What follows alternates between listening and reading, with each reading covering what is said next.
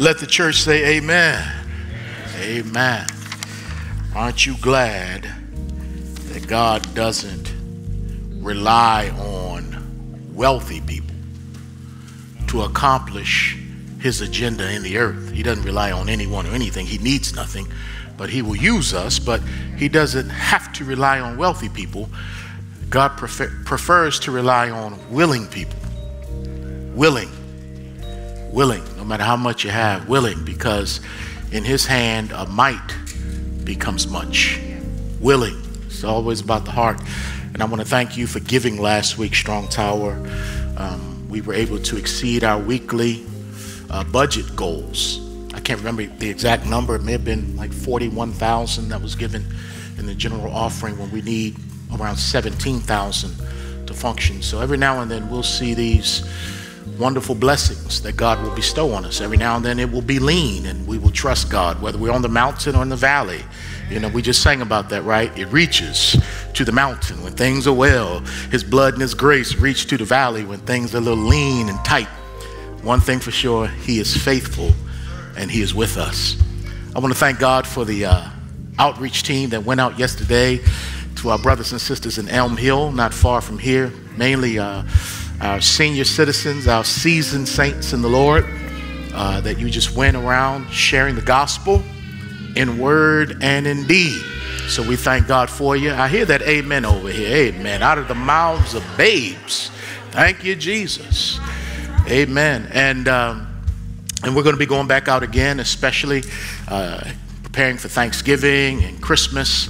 And so, if you'd like to join us in reaching out to the surrounding community, uh, Brother Atarius Collier is here. Atarius, raise your hand. Uh, Lasagna Thompson. Uh, if you want to join us, I heard about Sister Vi. Her daughter's just sharing the love of Jesus with people yesterday. Man, that's what it's all about. Amen. But we want more folks to come join us. They know about Strong Tower. They know that we're going to show up, uh, that there are no strings attached. Uh, we're just here to love folk uh, in word and in deed with the gospel. We're not trying to get people to our church, we're trying to get people into the kingdom of God. That's all we're doing. So, this man is great. So, I thank God for you. And uh, this morning, I am pleased to model a t shirt that is for sale in the vestibule. Now, some of y'all don't know what I just said. Vestibule. Yeah, yeah, yeah. Growing up in the black church, that was not the lobby, that was the what? Vestibule, baby. so out in the vestibule, we have T-shirts for twenty dollars, and they say together we're making history, and it's talking about the momentous event that's about to happen in two weeks with the placement of the United States Colored Troop soldier in the city of Franklin. That will happen on Saturday, October 23rd at 10:30 a.m. Rain or shine. Amen. And so what we want to see is a sea of white T-shirts. All right a sea of white t shirts. Again, we're making history on that day. Strong Tower, we have been in this since 2017, uh, trying to tell a fuller story in the city of Franklin that has really mushroomed uh, to other states in the South around the country, uh, looking at what we're doing, not trying to deny history, but we're trying to tell portions of history that have been overlooked and left out especially portions of history that revolve that involve uh, the experience, the struggle, and uh, uh, just really the journey of people of African descent before, during, and after the Civil War.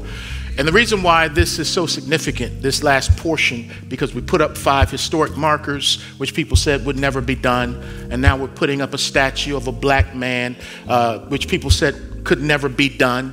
Uh, but God likes to do stuff that people say can't be done. And, uh, and so we're putting this up. And one reason why it's significant, not only does it tell the story of the nearly 200,000 men of color who enlisted in the Army and the Navy to fight during the Civil War and bring victory for the country, uh, but also what it represents is importance. It represents dignity and honor. Why? Because there are approximately 718 statues to the Confederacy in this country. 718. Now, there are statues dedicated to the Union or the Federal or the side that won, but not nearly as many as those dedicated to the Confederacy. Now, when we talk about soldiers who are black or African or colored, there are at this time only four statues in the country dedicated to the United States Colored Troop soldiers. Four compared to 718. And the one we put up will be number five. So representation matters. If it didn't matter, it wouldn't have been so hard to get to this place to have it up. But it's going up. And uh, oh boy, oh boy, oh boy. And, and, and because of that, we have uh, uh, messed with some strongholds. I don't know if y'all praying with me. We, we've messed with some strongholds that want to keep it a certain way. The good old boy way. They, they just want to keep it. But we have said, no, no. If, if that Confederate statue can sit in the center of town and give homage to the Confederate soldiers, then we can have a soldier in the middle of town that gives homage to Union soldiers, especially black soldiers who fought in the Civil War. We can do it too. And that is what the Lord opened up for us. So, Strong Tower, I have uh, relied on your help this whole four years, and I need your help as we come down the back stretch. I need to sell out all these t shirts. I will have more next week. Uh, so we don't have them today. We run out today. We will have more next week. Uh, there will be events on Thursday, the 21st. We will be in the downtown historic theater in Franklin, where Hewitt Sawyers, Kevin Riggs, Eric uh, Jacobson, and myself will talk about the Fuller Story experience. We believe that our sculptor will be there as well, Joe Howard, and we'll just talk about how we got into this, what God did, the challenges we overcame by His grace, on and on and on. We want to tell the story because at some point we want to make a documentary uh, in order to encourage other country, not cities around the country, um, how they can come together without trying to deny what happened in the past and the stuff that's still happening today. How we can work together uh, in the name of truth, honor, and dignity and respect. So that'll be Thursday night and t-shirts will be for sale then. It'll also be broadcast uh, on online. And then friday we have a gala an elegant evening with the fuller story. An event like this not only needs to be a dedication on saturday morning but we need to celebrate on friday evening. So put your best gown dress tuxedo suit on and let's come out and pay homage even to the prayers of our ancestors. We are operating in the prayers of our ancestors they prayed that they would be uh, uh, remembered, that they would not be forgotten, that they would be treat- treated with decency and honor. Well, this generation, we get a chance to be the fruit of their prayers and say that we wouldn't be where we are without their sacrifices. We stand on their shoulders. Uh, yes, it was the blood of Jesus, and it was also their blood that they shed, uh, uh, really in a way that was unjust in this country. And we are here today because of that. So we're going to celebrate we're going to continue to educate, and so that'll be a great night. Now, the tickets are $100 uh, for an individual, 1000 for a table of 10. So some of our businessmen and women uh, have already bought tables. I'm asking for others to buy tables. Bring your staff, bring your team. Again, this is not something that happens every day. This is really once in a lifetime. Uh, we hope that it catches fire around the country, that people will do more of this. But for us, this is our moment. So get your $100. If you don't have $100, I have family members in Baltimore that said that they will sponsor one or two folk. I said one or two uh, to be able to go to this event, all right? Strong Tower will have a couple of tables, uh, uh, but but but reach down, make this make this sacrifice. Also, Lena talked about getting a million dollar check. Uh, I need I don't need a million dollars. I need about thirty thousand. Uh, so so let's pray and ask God for thirty thousand because to underwrite that a banquet at the factory is going to cost us approximately $30,000. So I'm looking for, we're looking for maybe three donors that can give $10,000 and uh, we'll give them VIP treatment upstairs in the balcony. Remember, Strong Tower used to meet in that factory. And so up, and that's all our stuff that's still in there. And, and up in the balcony, you know, they're going to have a special menu and, and a bartender. Oh, excuse me. They're gonna you're going to have your own people that's going to wait on you and all that kind of stuff, you know. So, yeah, man, it's going to be wonderful. You don't want to miss this, okay? You want to be there. So, my, my, my, my people that can just write a check and not think about it, I need your help. Amen. We need your help because we don't want to do this and we're begging. All right? We want to do this with class and dignity. God's, God's going to provide it. We're going to get it. So amen. And then Saturday morning at 1030 with the mayor of Franklin, the city administrator of Franklin, uh, the aldermen, and uh, we have a group from the church, Strong Tower, that's going to sing a cappella Negro spirituals that day called Kettle Praise. It is going to be a great day, and we're going to pull the cover off of that statue for the world to see.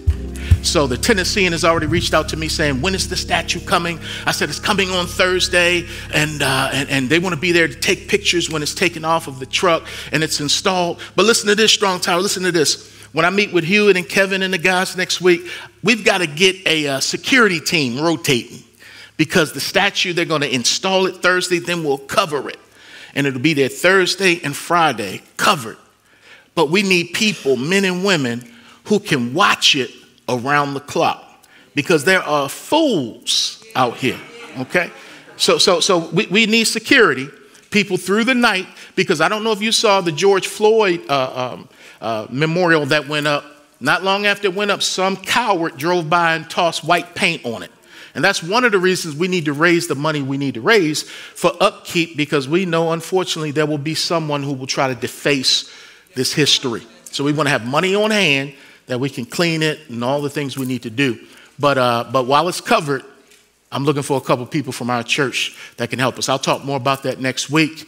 I may even go out there for a shift, maybe late in the midnight hour, about 2 a.m. I'll be there with my pistol. I mean, uh, with my prayer journal, uh, my scriptures. I don't have a pistol. I, have never owned a gun, never shot a gun. Uh, but I know probably three quarters of you in this church, that's not your testimony. Some of y'all right now. Anyway, anyway, anyway, anyway. Where's Bernard at? Bernard is. Mm, we got to pray for y'all. Got to pray for y'all. Amen. So turn in your Bibles, and I, I want to make sure this wonderful, these wonderful musicians pray underneath my prayer today. Um, y'all, isn't our worship ministry glorious? Isn't what God gave us amazing? These excellent brothers here, our sisters and brothers who sing with, in the spirit of the Levites that do war and go before the armies, giving God praise and honor. We are blessed, and, and may we not take it for granted what we have every Sunday here. And we want to pray for them too, because again, this is warfare. This, is not performance for these guys. This, this is spiritual warfare. Because believe me, when we talk about anything you do for God, uh, where you're pushing against the gates of hell, there will be pushback. So, with all this stuff with the statue, my family has been unusually attacked in this season.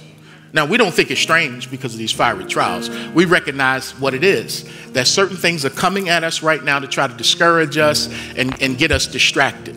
Things come against these guys and our sisters and brothers who sing because the enemy doesn't want them up here proclaiming uh, uh, faith and, and, and lifting up God. So it's spiritual warfare. Pray for Pastor Jerry as he administers around this church through the week and he deals with things he'll never even tell me about.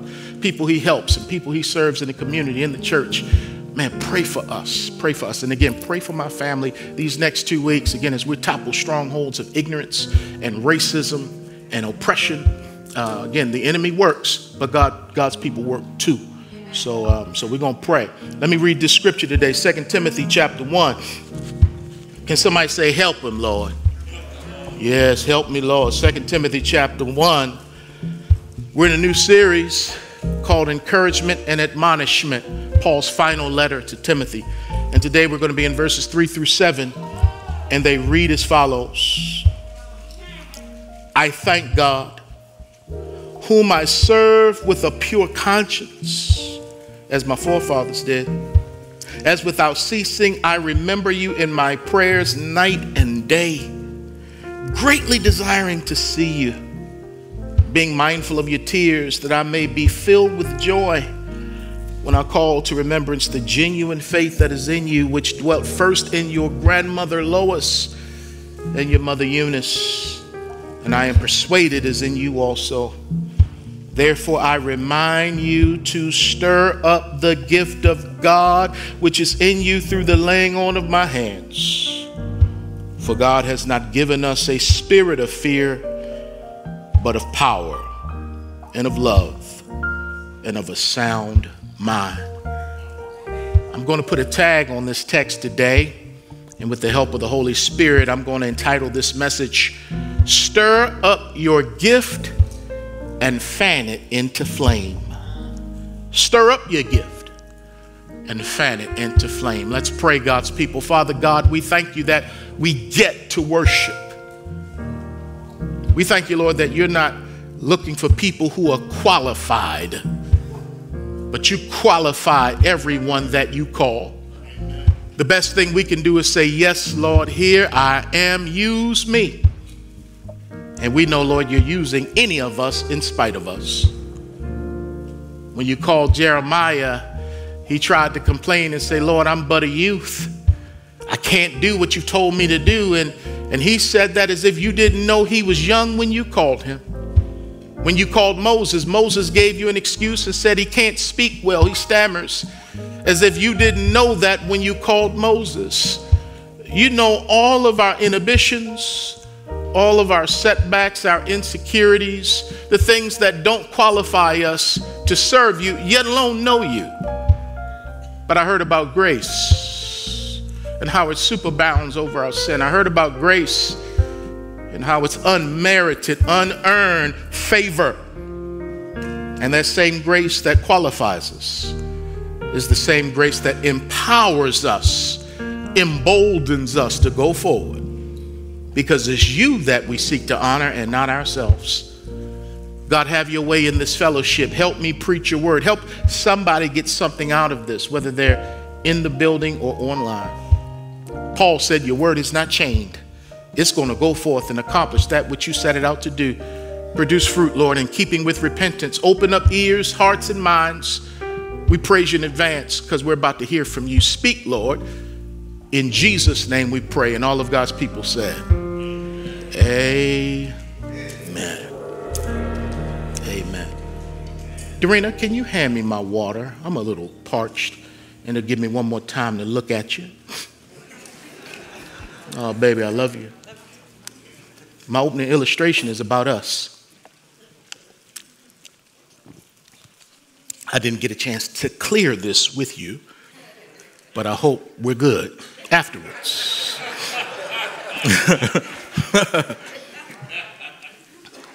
Next month, no, no, in December, excuse me, December 28th, we will celebrate 30 years of marriage.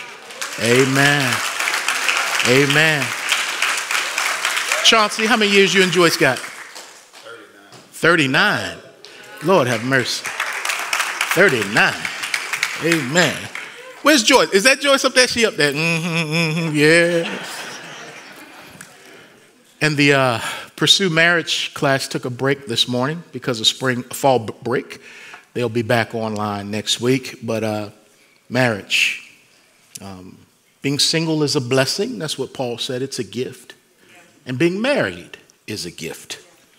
And uh, early in our marriage, early, Dorena and I learned an important principle.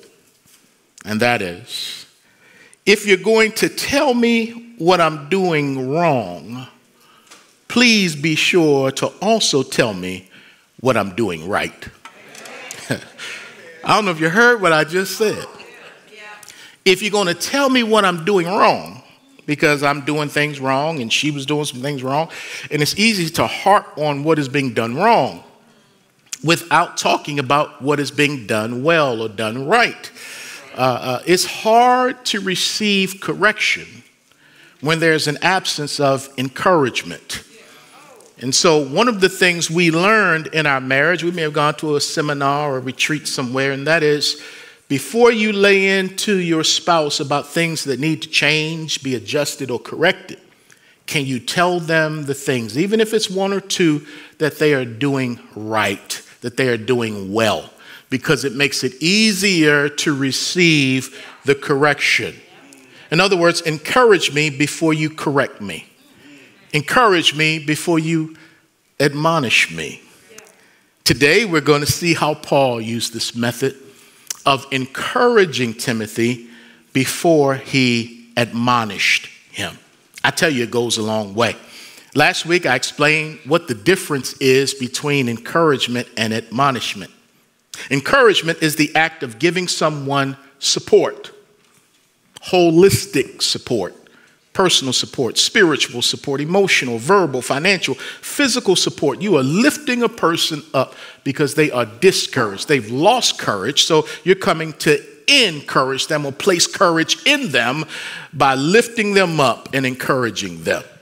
Uh, uh, admonishment, on the other hand, is the act of firmly warning, advising, correcting, or even reprimanding someone.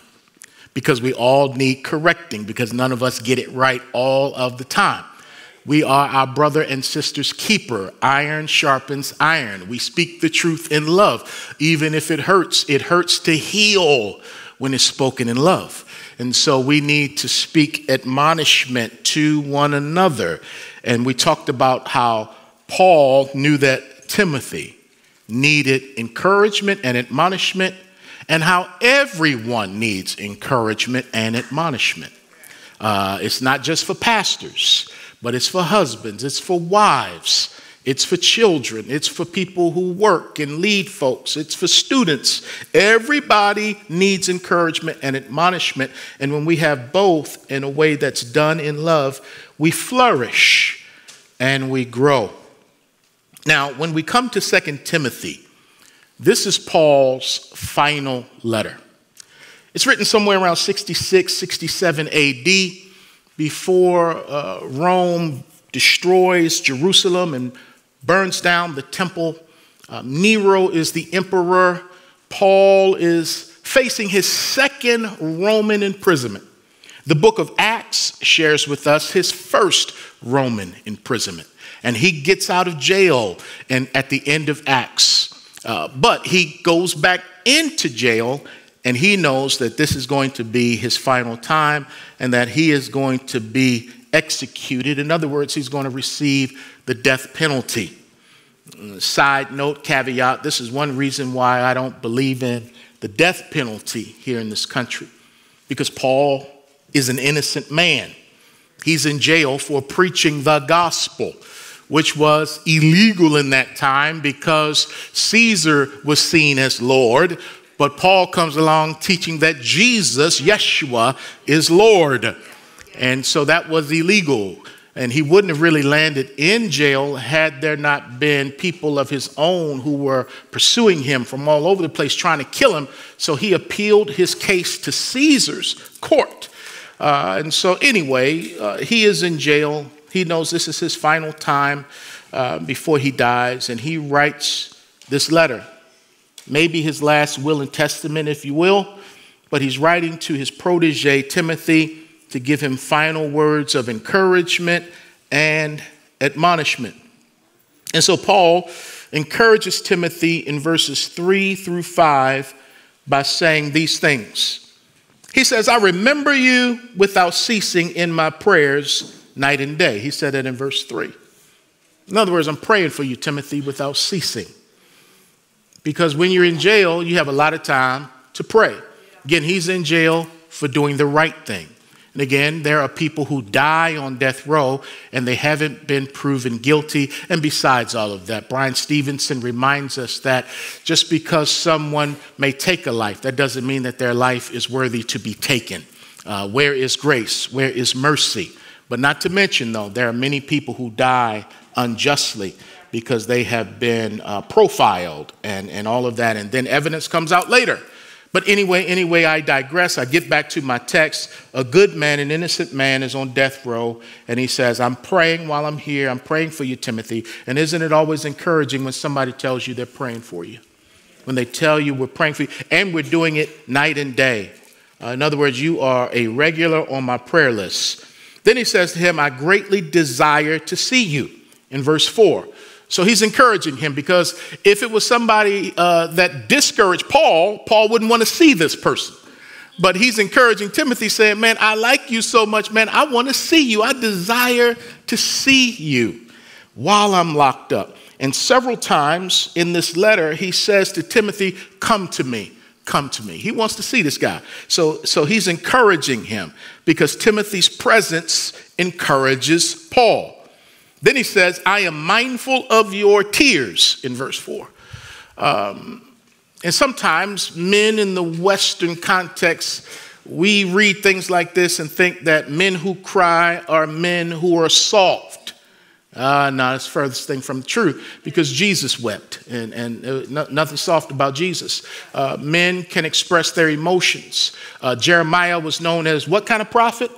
The weeping prophet. Timothy wept. Paul wept. Men cry. And he says, I am mindful of your tears. Some commentators have said that Timothy was crying the last time he saw Paul because he knew he was going to prison and that he would die. But he says, I'm mindful of your tears. He says also, You fill me with joy in verse 4. Again, there's something about you that feeds life into me. So the aged apostle is encouraging his young protege. He says in verse 5, I remember the genuine faith that is in you. Man, you're saved. Saved, saved, saved. You have a genuine faith. You really know God and you love God. Man, I'm encouraging you. And then he says, I'm persuaded that the genuine faith which first dwelt in your mother and your grandmother now dwells in you also. So he says, man, you come from a great stock and heritage of people who love God. And the only reason some of us are here today is because of the prayers of Big Mama. The only reason some of us are here today is because our mother, our grandmother, our grandfathers, they prayed for us, which is why we must pray for our children and our children's children. And so Paul is encouraging Timothy. What a way to open the letter. I think Pastor Jerry talked about how Paul has a way in his uh, greetings, how he's able to kind of set the tone of what he wants to do. But imagine if he had jumped out with admonishment first, which is what we're going to get beginning at verse 6 with the word therefore. So that therefore is an indicator I'm about to shift now. I just encouraged you. But I'm about to shift now because now I got to challenge you. Now I got to instruct you. But he didn't start off with verse 6 in verse 3. Again, can I go into your house for a sec? I, I, don't just amen my introduction. Something me and Dorena had to learn, we're still learning. Can you learn how, before you uh, admonish your children, can you tell them something that they're doing well? Can you encourage them first? I know you left all these dishes in the sink, but before I get to, you took the trash out like I told you. You made your bed like I told you, but these nasty dishes, you know what I'm saying? Before you get to the dishes, tell them what they did right. But a lot of times we leave with the dishes, don't we? We throw dishes at him anyway. But but but he says, therefore, in verse six, let me read it. I remind you. I got to remind you, meaning I told you this before. uh oh, that's what Brother Ron said. Uh oh. and that's how it is a lot of times in marriage and in any other relationship. Usually, instruction, those are things that need to be repeated. And so Paul says, I, I got to remind you of what I've told you before. Therefore, I remind you to stir up the gift of God which is in you through the laying on of my hands. Stir up the gift. Uh, uh, Timothy's gift, I, I, got to say this before I go on, I got to deal with some theology here. Because when Paul says this gift is in you through the laying on of hands, it doesn't mean that Timothy got his spiritual gift by Paul laying hands. Now, we know sometimes the Holy Spirit in the book of Acts will come upon people through the laying on of hands, speaking of connection, community, agreement, all of that. But, but when Paul met Timothy, in Acts 16, Timothy was already a disciple. He was already a follower of Jesus. He already had the Holy Spirit, okay? So the laying of hands here speaks on the fact that when Timothy was ordained, there was a clergy, a group of men who laid hands on him and they affirmed and confirmed his gift and his calling. Because that's what happens at an ordination. We, we, we don't uh, uh, we can only lay our hands on people that God already laid his hands on first. So, Timothy, God put his hands on Timothy because he was known in the community, Acts chapter 16, of being a wonderful, upstanding young man of God. Paul saw that and said, I want to take him with me. So when he talks about the laying of hands here in verse 6, is speaking of his ordination, which is also found in 1 Timothy chapter 4, verse 13. Okay? So, so he didn't put a spiritual gift in him. He was affirming and confirming the spiritual gifts that were already on him that were associated with his calling. All right, Pastor, let's go deeper. Let's go deeper. What was Timothy's gift or spiritual gift? Uh, when we read the text, his spiritual gift, because these are divine enablements that come from God that he gives to every believer. Every believer has at least one. Um, all of us really have many, but we have a foremost gift. There are speaking gifts, serving gifts, and sign gifts in the Bible. And, and, and Timothy more than likely had the gift, number one, of evangelism. Because in 2 Timothy chapter 4, Paul tells him in verse 5 But you be watchful in all things, endure afflictions, do the work of an evangelist, fulfill your ministry. So he probably had the gift of evangelism, which is why he didn't mind going around with Paul, who had the gift of evangelism and apostleship and could go from place to place to place. Uh, so many of us, we don't have the gift of evangelism. Others of us, man, we, lo- we have the gift of evangelism. We love doing evangelism. For others of us, we do evangelism to be obedient to Jesus, but it's not our gift, our passion. Uh, uh, uh, but, but Timothy probably had that gift. But not only that, he probably had the gift of pastor teacher. Because in 1 Timothy chapter 1, Paul leaves Timothy in Ephesus to take care of the churches there.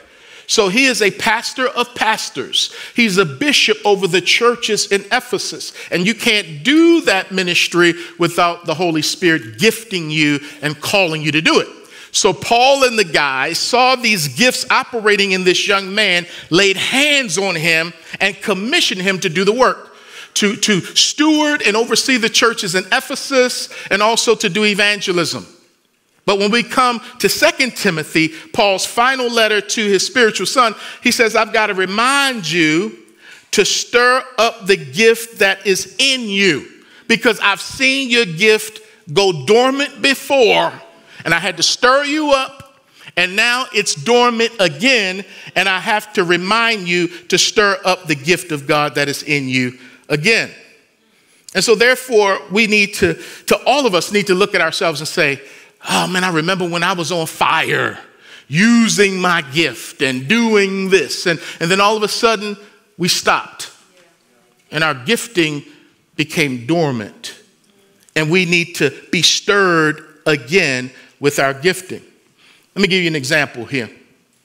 My lawnmower, I, I used to have a, a gas powered lawnmower. I told you a couple weeks ago in my testimony of deliverance that I went from gas to a battery operated lawnmower. One of the reasons I did that is because uh, I, I'm a little trifling. I'm not a good steward of engines and stuff. So, two times when I had my gas engine, I left gasoline in it over the winter and, and all that stuff. And so, gasoline would sit in my lawnmower for months. Then, when I would pull it out in the spring and try to cut grass, the thing wouldn't start. And I would get mad at the lawnmower when I should have been getting mad at myself because I left gasoline in it for months. What's the problem? Oh, I learned the hard way. And, and I bought me a battery powered one so I wouldn't have to learn that lesson no more. Uh, but if you leave gas in the lawnmower for months or throughout the winter, the gas will grow stale and gum up the carburetor, which makes the internal parts rust. The inactivity and rusting decreases the life of the lawnmower because gas was not meant to sit, gas is meant to be used. Jerry, am I all right? Am I okay? Am I online? I got to talk to my mechanic. See any other mechanic? Am I all right so far? Gas is not meant to sit, it's meant to be used. And if it sits, it affects the mower and it gives rust and corrosion. And when you call on it in the springtime, it won't work because it's been sitting through wintertime. And the Holy Spirit's gifting is like that. It's not if you don't use it, you'll lose it. You're not going to lose it because the gifts and calls, calling of God, they're irrevocable.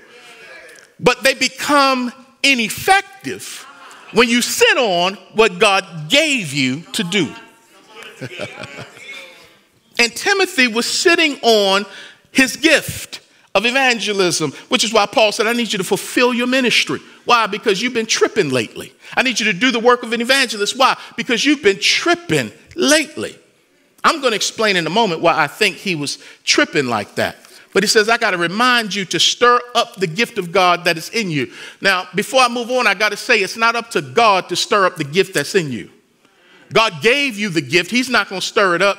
We have to stir it up. So he didn't say, I remind you, Timothy, I asked God to stir up the gift that's in you. He says, No, I remind you to stir up the gift. And in the Greek context, it's in the present continuous tense, which means stir it up and keep it stirred up. But what we do is we stir it up, we stop. We stir it up, we stop. We stir it up, we stop. We're using our gift for a season, then we stop. But don't you know, don't you know, that part of your purpose in life is connected to your spiritual gift. Ah, let me see if I can say it this way. Your spiritual gift works with your personality style. It works with your context of where God placed you, your spiritual enablement, the gift that He gave you. And, and, and, through that, you, when you operate in it, you're operating in your purpose. And in your purpose, you find your calling and it's connected to your gifting. He gave you that gift for a reason. He gave you the gift to glorify Him, to edify the body, and to satisfy yourself. Did you hear the rhymes? To glorify Him, to edify others, and to satisfy yourself. And as you operate in your gifting, you're operating in your calling, which means you're operating in your purpose. But if you're not operating in your gifting, how He wired you, how He made you, what He poured into you when He saved you, you're going to be asking, what is my purpose in life? What is my calling? Really, it goes back to what's your spiritual gifting? Because when you find your spiritual gift, whether it's in the sign gifts, the serving gifts, the speaking gifts, and really, Paul said the best gifts are the serving gifts. Yeah, yeah, yeah, pursue those. Uh, when you find your gifting, you find where you fit. But if you don't know your spiritual gifting, you're going to try to do life without God's hand on you. Christian, so, so, so find your gifting, you find your calling, and you find your purpose. And when you're not operating in that, you're miserable. You're not growing. Timothy, for a season, was not operating in his gifting, which meant he was missing his calling and his purpose and his fulfillment in life. But his spiritual father, his pastor, writing from a jail cell, boy, I got to remind you again stir up the gift of God that is in you, which came from the laying on of my hands. Another way of seeing this concept is found in the New International Version. 2 Timothy 1 6 in the New International Version says, For this reason, I remind you to fan into flame the gift of God. That's the NIV. New King James Version says, Stir up the gift that is in you. In other words, don't let the gift lie dormant. NIV uses, takes the Greek construct and they translate it as fan into flame the gift of God that is in you. So, what is that about? Now, now I'm not a camper, but I have had a fireplace or two in my pilgrimage here on earth. And when you camp or you light a fire, uh, uh you, you first lay down some dry twigs and you use that as kindling. Uh, I'm speaking the language of our campers right now. I cannot stand camping, but God bless y'all. Uh, uh, uh, you, you, get the twigs, dry twigs, used for kindling, uh, uh, followed by layers of small branches and logs. Then you light the match. And some of y'all so deep in the woods, you don't use no lighter fluid, nothing. You just rubbing sticks together. You just love that stuff. And then all of a sudden, boof, you get a fire. It starts slow, then it builds, and it engulfs. It's a flame. It's so wonderful. You sit around with marshmallows and you sing kumbaya, you pray, you know, you hug each other. Because the fire against the, the backdrop of the dark night, oh, it's so cozy. It brings spiritual thoughts out of men and commitments around the fire. But then you go to sleep in the warmth of the fire. Then you wake up in the morning cold, can't even get enough covers on you because the fire started dying down. You awaken to find that it's no longer burning like it was. But there are still some live embers in there. And so what you do is you, you don't need to get another match to relight the fire. You just need to blow on the embers and then fan them. You, you blow on the embers, you, you move it around, you poke it, prod it a little bit, get some oxygen in there because in order for the fire to grow, it needs some oxygen, it needs some wind, okay? And, and, and it begins to grow. And as it begins to grow, you add more uh, twigs and more branches to it, and it begins to grow again. With the increased oxygen, the fire grows again. With the waving, the fanning, the fire engulfs again. Are you following me so far here? A dying fire needs oxygen and fanning, and a dying Christian needs oxygen and fanning. Yeah, you're alive, but you're dying because you're not operating the way God called you to operate. The most miserable person is the Christian who knows what he or she ought to do but isn't doing it, making excuses. And when you start saying, okay, Lord, I'll do what you have told me to do, I will operate according to your gifting that you gave me, which is connected to my calling and purpose, then all of a sudden you're on fire. You're satisfied with life as you glorify God and edify your neighbor. That's how it's supposed to work. But sometimes our fire needs oxygen, it needs fanning. So, how do you fan yourself? You've been to church when there ain't no uh, uh, air conditioning in the church. Again, back to a church with a vestibule. they walk the aisles with what? Fans. And you fan yourself unless you're somebody special and other people fan you or something. You fan yourself. Well, if you fall out, you know, the, the, the ushers, they come in with the white dresses, praise the Lord, and they fanning you because you need some air. Well, Paul is saying, fan yourself back into flame, boy because your fire got low. Fan yourself. How does a Christian fan himself or herself? I don't know. I think maybe one way is you open your mouth.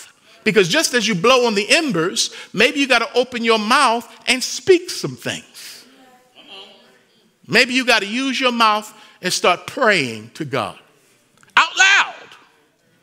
And none of this just silent, you know, put your head down. Maybe if you're fired for your gift of administration, you're fired for the gift of hospitality, you're fired for the gift of evangelism, you're fired for the gift of teaching, that thing that you used to be excited about, if it's not, open your mouth and start praying to God about the gift and say, God, can you show me how and where I can use my gift to glorify you, edify the bodies that I might be satisfied again? Lord, show me, pray.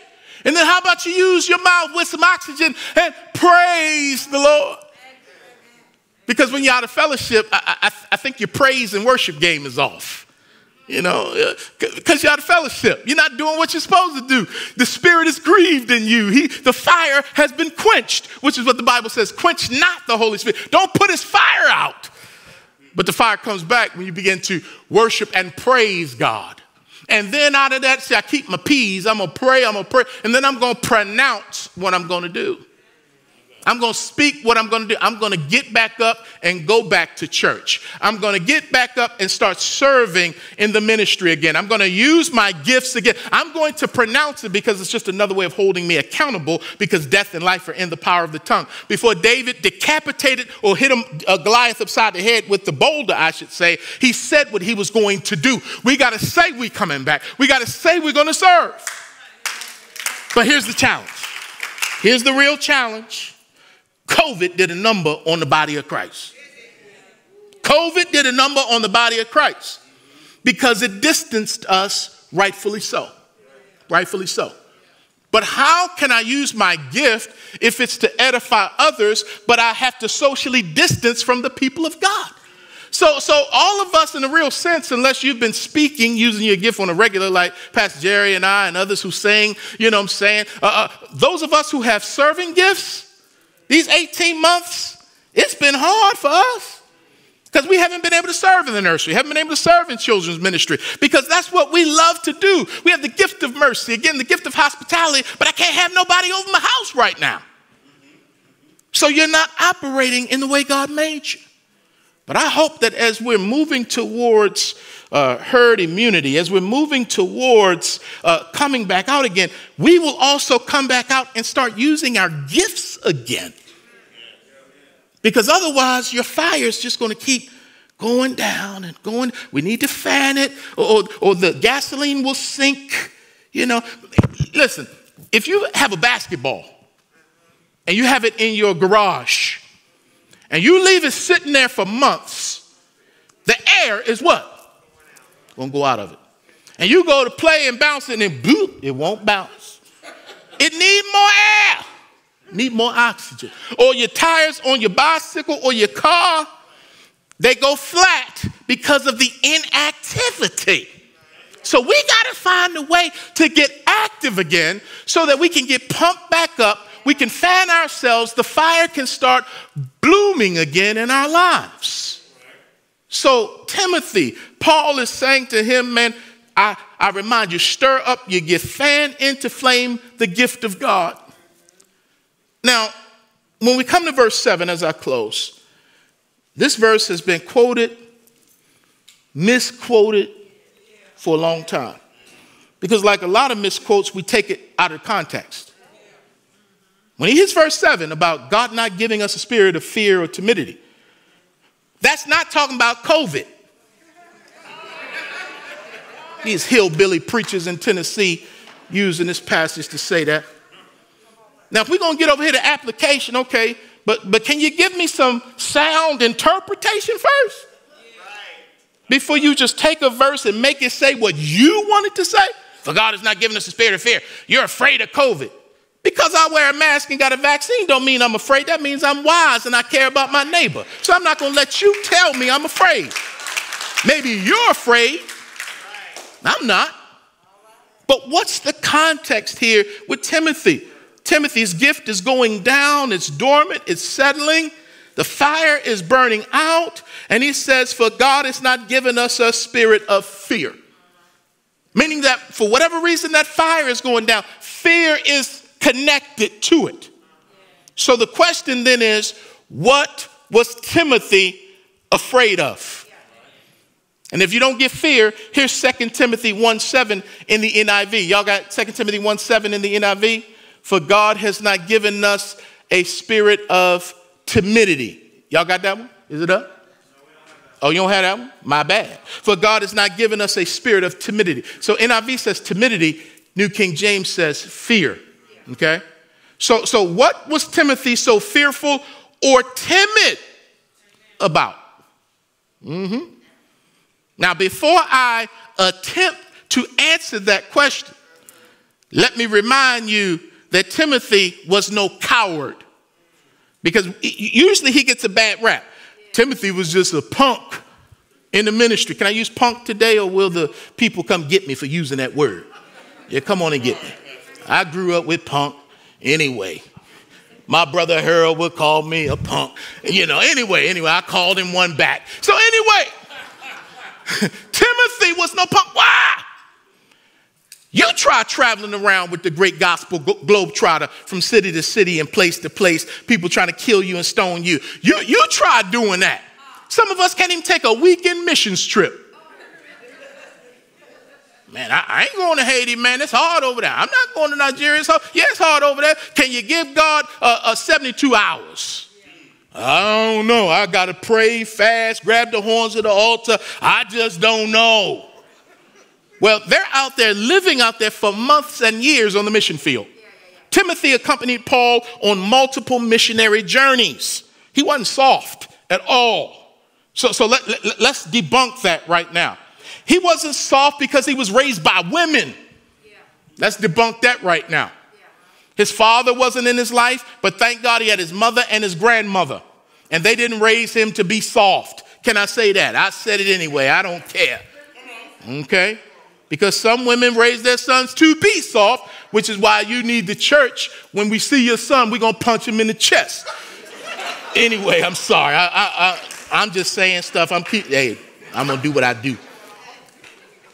And before I attempt to answer this, let me remind you that many great people in the Bible wrestled with periodic bouts of fear, including but not limited to Abraham, the father of our faith. He had bouts with fear. How do I know? Man, look at this woman right here. Baby, when they come up to you, don't say you my wife, say you my sister, so they don't kill me. He did that because he was afraid. He lied because he was fearful. Moses had bouts with fear. Lord, please just send somebody else, not me. Well, let me grab your brother Aaron. He can talk. And then Aaron comes along, then Moses is doing all the talking when you read Exodus. Why? Because God put the gift in him. Then he got weak and said, Get Aaron to do the talking. But Moses did all the talking because that's what he was supposed to. But he was scared. Lord, I can't talk. I, I stutter. I stutter. I knew that when I called you. But he was afraid. He had a bout with fear. Jacob was afraid of his brother Esau, the one whose name was changed into Israel. Uh, uh, uh, uh Jeremiah was afraid. And all of the disciples were afraid. Jesus would say to them, Oh, you of little faith, why are you afraid? So, all of these great men have wrestled with bouts of fear. Even the guy who wrote this to Timothy. We want to make him some kind of super saint that never had any issues or problems. But Paul was a regular person who understood weakness, which is why he could write about it in 2 Corinthians 12. The strength you see comes from the fact that he was weak in the presence of God, and God made him strong in the presence of people. He went into the prayer closet as a pussycat, came out as a lion. His boldness came from intimacy with God, but he also knew his brokenness and his limitations, but he took it before God. But he was fearful at times. In Acts chapter 18, Paul is in Ephesus and the Bible says that Jesus had to show up to him and speak to him, verses 9 through 10, Acts 18, and tell Paul, don't be afraid. Now, when God tells folk not to be afraid, that means he know folks are afraid. Come on now, it don't take a genius to get that. Don't be afraid, Paul. They just tried to kill you. Again, he's spiritual, but he's human. Like, man, again? Paul, don't be afraid. I've got many people in this city who need to hear you. Get back and go back out there. Get up and go back out there. But he wrestled with a momentary bout of fear. And not only people in the Bible, but great men and women throughout human history have wrestled with periodic bouts of fear. I'm trying to help somebody right now so that you don't have to think because you've got fear or you've had fear that God can't use you or something's wrong with you. Thomas Jefferson had fear. Abraham Lincoln had fear. These men didn't want to have public speaking. They didn't want to speak in front of people, but they had to overcome the fear. Martin Luther King Jr. had fear. Will Smith, the actor, has confessed his fear. Warren Buffett, the billionaire, has talked about his fear. Gandhi, the great leader out of India, has had fear. So people have had fear. Becoming fearful is not the problem.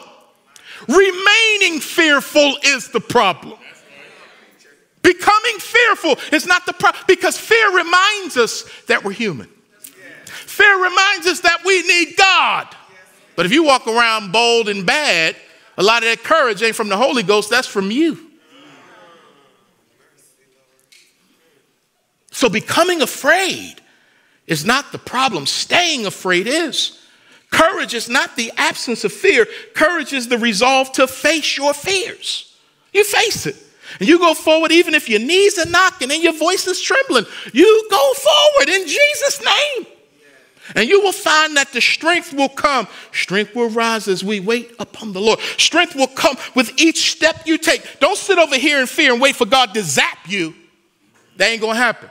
No, you got fear, but you got the command of what he told you to do. Start walking in what he told you to do, and the fear will go away. That spirit from the enemy that wants to intimidate you and paralyze you and threaten you, it will go away the more you start walking in God and with God. That spirit can't have dominion over you because you've got to operate in your gifting, your calling, and your purpose. But fear wants to stop you. So, Pastor, what was Timothy afraid of, man? Ah. Was he afraid of suffering? Maybe. Paul's going to hit that next week because he saw the lumps that got put up on side of his spiritual father's head. How he'd been beaten and stoned. And, and he's like, yeah, yeah, I'm down and all, but man, you see that beating he just took? So, so, so maybe he was a little tentative or timid, knowing that, man, the more I walk with this dude, the bloodier it gets. Okay? So, so again, let's not be over spiritual with these guys. No, no, no. That, that could have been some of it. But let me offer you another thought. Perhaps he saw what ministry cost Paul and it would cost him. But could it be that Timothy, here it is, y'all, knowing that his mentor, his leader, his spiritual father and pastor was about to die, that his fear or timidity might have been the enormity of what it would mean to replace him. I said something right there. That he's thinking he's about to die, which means next man up. He's been grooming me to follow in his steps. And, and maybe he's fearful and timid because he knows the enormity of that assignment. And he's probably saying, There's no way I can fill Paul's sandals. I know, I know that doesn't hit some of y'all, but don't you know one of the hardest things to do is to follow a charismatic or a successful leader? in business, in the home, I, I, can never do what my mom did. I can never be like my father. Man, they're talking about me taking over for, for this pastor in the church. Let's keep it real here with pastors. One of the hardest things to do is to follow a great pastor. Because when you're pastoring that pastor's congregation, you're standing up in front of them, but they still listening to the old pastor that died. Y'all, y'all, Chauncey, am I talking true? That's why it's called a transition. A new preacher has got to go through a season of transition because if the old pastor is buried in the backyard, he's still pastoring them folk that's sitting in the church. I'm trying to tell you that. Which is why that new preacher can't force it. He's got to wait because the influence of the old pastor is strong. How do you follow Martin Luther King Jr.?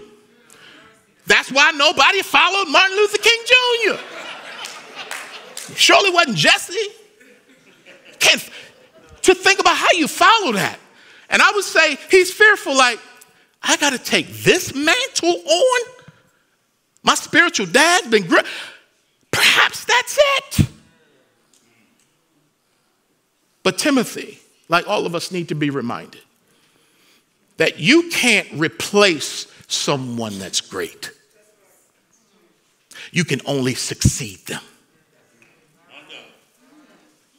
and had someone began to talk to him to say, Timothy, you can't be Paul, but you can be Timothy. Succeeding Paul, not replacing Paul. Now, I don't know how long I'm going to pastor, but I pray for the person who is going to succeed me, not replace me. But whoever this person gonna get up in here, some of y'all gonna be like, that's not how Pastor Chris would do it. That's not how Pastor Chris would say it. Get a new person a shot. Because that's tough. Sitting there saying, those some big shoes. To follow E.K. Bailey, to follow Ken Hutcherson. When Tony Evans goes off the scene, can you imagine? There's timidity there. I, I don't care what you say. Because that's greatness. But again, I can't be that person. I can only be me. Oscar Wilde says something to the effect of uh, don't try to be somebody else because that's taken. Be yourself. Be yourself. So, Strong Tie, I ask you, uh, is your fire burning or is it dormant? If it's dormant, you got to breathe on it. You got to pray and say, God, put me back in the fight. Lord, I praise you because there's none like you, Lord, and I pronounce I'm getting back in the fight. Lord, pump me back up. I'm going to stir myself up. Help me, Jesus. If you're afraid, call out your fear and say, That is not greater than my God. Whatever it is, if it's even a fear of spiders or a fear of drowning, a fear of flying, a fear of close uh, uh, uh, cavities with people, a fear of the virus, confess that to God and say, We're going to face it. To, he doesn't want anything over you, binding you, controlling you.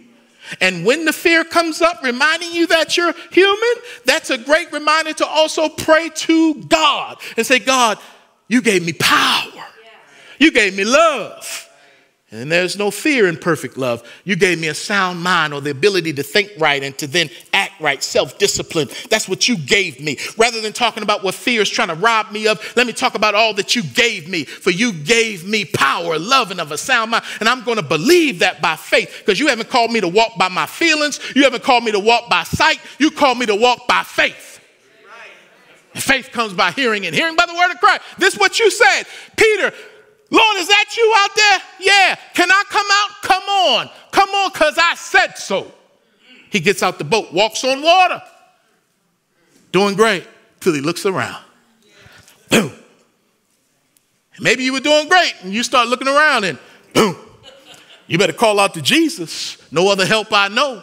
Lord, lift me up again because I, I want to walk with you. I want to operate in my gifting. I know COVID kind of shut the church down, but let me find a way to creatively use my gift. Let me do a hybrid ministry of what I do. Let me help Felicia with the children, even though I can't be in the children's rooms back there. There's a way I can encourage kids as they come in and give them bags and help her with curriculum. And Lord, show me how to involve myself again. And watch your fire start coming back to life. We are most spiritual when we use our spiritual gifts. And as your pastor, I admonish you to stir up the gift of God that is in you, to fan into flame. I admonish you, I challenge you to let God show you his power again. Amen. Let's pray. Father, thank you for this word. As my sister comes to share and close us out, thank you for the marching orders today. In Jesus' name we pray. Amen.